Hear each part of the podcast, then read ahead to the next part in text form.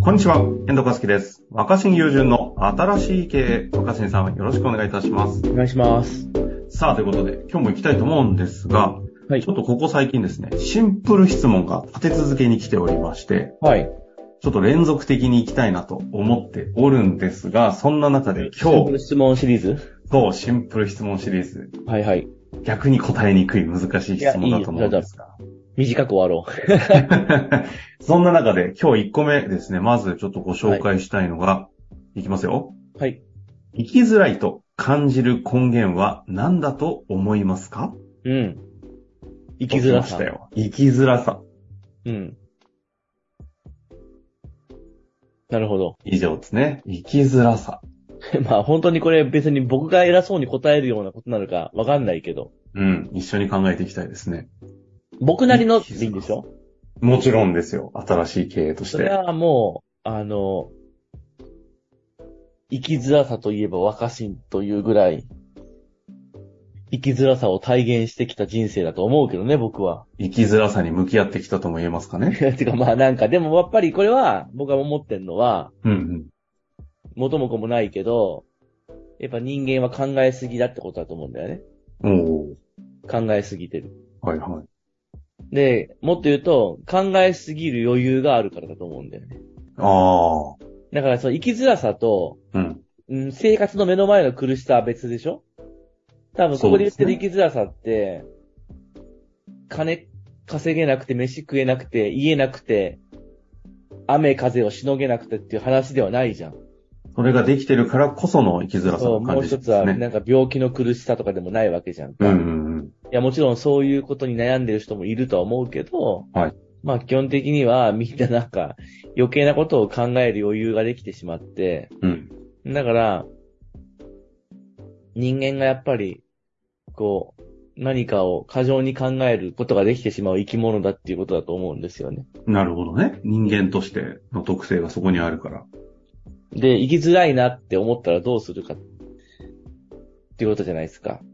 ですね。で僕もそれはなんか多分一番悶々としてたのは20代前半、20代中盤ぐらいかななんかこの20代中盤ですか結構遅いですね。考え、いやそれだってその、思春期の時の生きづらさっていうのはさ、うん。その、いこの、この質問にあるような、生きづらさとは何であるかというコンセプトではなくて、はいはいはないん。かそれはまさにその、だから思春期そのもの、思春期の葛藤そのものだったので、ああ。なぜある程度のことが揃ってきているはずなのに生きづらいのか、みたいな、そうか、それはやっぱりそうですね。自分でお金稼いだりし始めてから。まあまあまあ、かるものかそうそうそう20代中盤ぐらいだったんじゃないか20な代中盤思うんだよね。で、まあ、なんだろう。うん。起業家としてゴリゴリやってて。うーん、だったかな ?25、20。まあ、まあ、20代後半ぐらいの時に、プチタワマンみたいなの住み始めて、ああ、そうでした ね。うん、なんか、もう入り口にエスカレーターあってみたいなとこに住み始めたのが、それぐらいだったかな。まあだからそ、それなりに、まあ、一応一人前の生活が独立しながらできるようになり、って感じだったんだけど、当時は。あの時は、じゃあもうターマンぐらいは生きづらさ少し脱却したタイミングですかいやいやいや、だからまさに生きづらい頃。生きづらいってことですよね。うんだからそれはだから、うん、その、考える余白ができちゃったからでしょで、はいはいはい。余白をターマンで埋めたんですね。うん。で、いや、まあ余白。まあ、てか、それで、えっ、と、まあ、あちこちで話してるんだけど、ほうほう。多分それぐらいの時期に、うん。確か、なんか、ちょっと気になる女の子がいて、うん。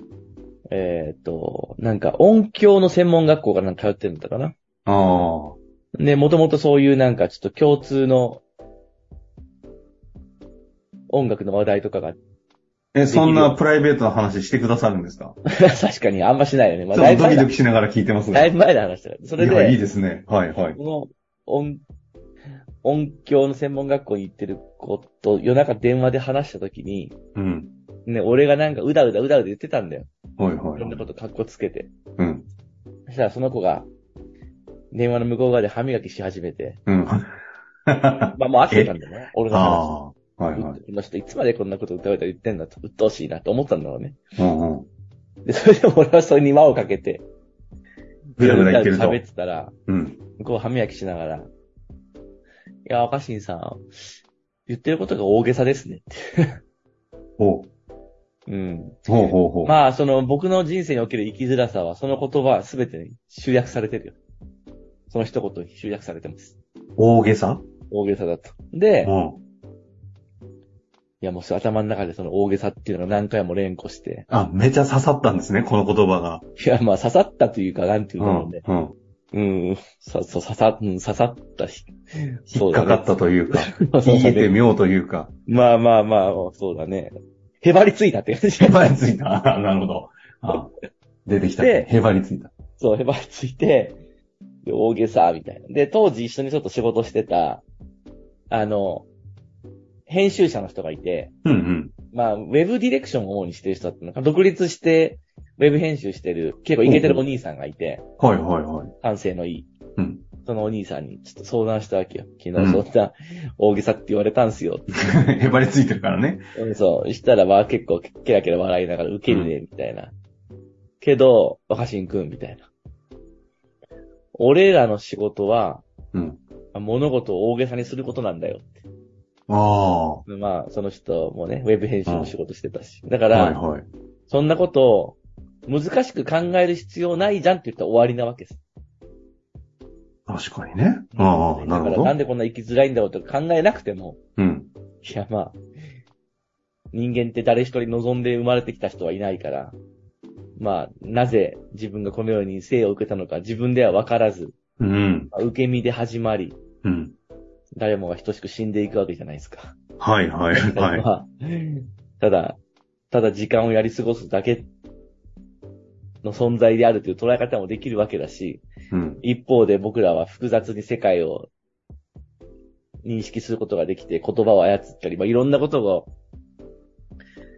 ねえ、あの、過剰に過剰にですね、確か深に。めることができるわけでしょ、人間っうんて。だからまあ、そこから哲学的な営みが始まりとか、うんぬんかんぬんってなっていくと、まあこれはもうこんなことはさ、俺が言わなくてもさ、うんまあ、歴史上の名だたる賢人たちっていうか、哲学者たちがはいいろんなことを哲学者たちを持ち出さなでくてもきたわけだから、まあう僕ん。ら考にえる足とかいう言葉を使わう必要もなく。うん。でもまあそうやって、僕らは何か物事を、余計なことをいっぱい考える余裕ができた時に生きづらくなるんだと思うんですうよ。ん。で、僕の中では、その考えすぎるってことにおける生きづらさを解決する術は、具体的にはない。つまりだからこれが、問題があるから生きづらくて、その問題が解決するんではなくて、うんうんうんまあわかりやすく言えば、その生きづらいということが人間の人生であると。まあもう、明らかんと受け止めるしかないよね。うん。であ、ー大げさだ、どうですか遠藤くんは誰か気になってる女の子に若い時に大げさですねって言われたら、なんか大げさな自分を改めたいと思いますかうわーどうなの大げさって言われたらみんなね、じゃあ大げさじゃなくて。大げさじゃなく行きたいと思うか。か、思わなそうだね。うん、でもなんかシンプルに、うシん、ンプルにしようとか、まあ僕ら人に指摘されると修正しようとするじゃん。だそうですね。けど僕はその時に、そっかと。大げさに生きるということが俺の人生なんだと。あ、そっちに振ったんですか、思考だが。そうそう。だから物事をとことん、とことん、まあ大げさに膨らますなり、深掘り追求するなり。いつめで、それをしたからどうなるってわけでもなく、うん。それで、ああ、なんて生きづらいんだ、とかって思うことが人間なのかって思ったら、もはやそれは辛さではなくなったというか、それが、まあ、面白さというか、おー。うん、まあ、人間臭さみたいなもんだなって思うようになって、で、そうやって考えるようになると、まあ多分本屋さんに行っても目に留まる本も変わってくるし、まあなるほ心ど配しなくても、うん、すでに、お、うんもう、あまたの先人たちがその生きづらさについて十分考えてきていて、うんうんうん。で、何ら結論は出てないってことでしょ。つまり、結論がある、解決できる問題であれば解決しなきゃいけないわけだけど、うんまあ解決しないわけじゃないですか、それについては。うんだから当たり前なんだよね。で、その、つまり、生きづらい、生きづらさみたいなものにぶつかったとか、生きづらさみたいなものを抱えるようになったってことによって、うん。うん。まあ、ある意味人間として、人間として生まれてきてよかったなという段階に来たっていう捉え方になったのかな。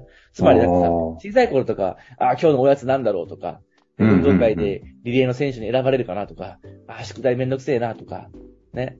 そんなこと考えながら生きてる頃は、いわゆるこの生きづらさみたいなものに直面する余裕もないわけだけど。目の前のことに処理するのに精一杯ですもんね。そうそうそうそう。でもこうやってなんか、ちょっとこう、人生に余白ができて生きづらさみたいなものを捉えるようになると、あいうことは、あうん。まあ、人間に生まれてきた、ということを味わってるってことだと思ああ、 なるほど。う。だからつ人まり、間として生まれてよかったってキーワードがまさかこの番組で出ると思いませんいでや、したまが。あ、そういうことだと思う。そういうことですかね。そうそうそうにその、わーわー言ってる、僕らがわーわー言ってる生きづらさこそ、人間的営み。だから、なんだっけ、し相談者さんの質問って、いえ、生きづらさって何ですかうんそういや感じる根源は何だと思いますかああ、それは人間であるからですね。は。戻りましたそうでね す。まあやっぱり原点に戻るというのはありますが。そう考えすぎる生き物だっていあうー。だからどうと。でも、それはもう人間を生きてるんだって思えばいいんじゃないですか。そこからでもいろんなもの発明してくるわけじゃん、僕らはね。うん。だから。ちょうどさ、この音響女子、ぼ僕はね、あの、だどなたかは具体的には知りませんけど、多分僕はこの辺で出会ったなというのをちょっと思い出したんですけど、いや、このぐらいのもうち時、ょっと遠藤くんに出会うよりもさらに前、前かな。ちょっと前ぐらいですかでもこの後ぐらいに、あの、ニートやら、ナルシスト採用やら、アウト採用やら、もういろんなプロダクトがボコボコボコボコ出てた時でしたよね、この後ぐらい。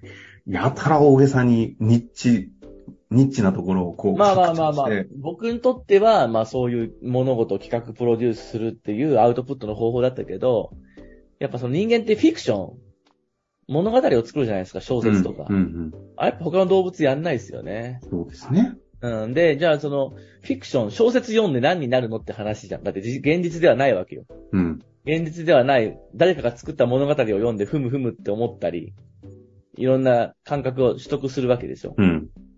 まあ多分それがわかんない動物からして何してんのって感じ。確かにね。で、腹膨れんの確かみたいな。かにそれが人間でしょうよ。ああなるほど。です。まあ、ということでやっていきましたが、今回ね、あの、シンプル質問をちょっと連続でね、やっていきたいと思っておりますので、次回はですね、なんと、自分らしさって何ですかっていうテーマなので、ちょっと繋がってきそうですので、ちょっとこの辺をね、踏まえながら次回も楽しみにしていただけたらと思います。ということで、はい今日のとこここで終わりたいと思います。赤新さんありがとうございました。ました。本日の番組はいかがでしたか番組では若新雄純への質問を受け付けております。番組説明欄の URL から質問フォームにご入力ください。たくさんのご質問をお待ちしております。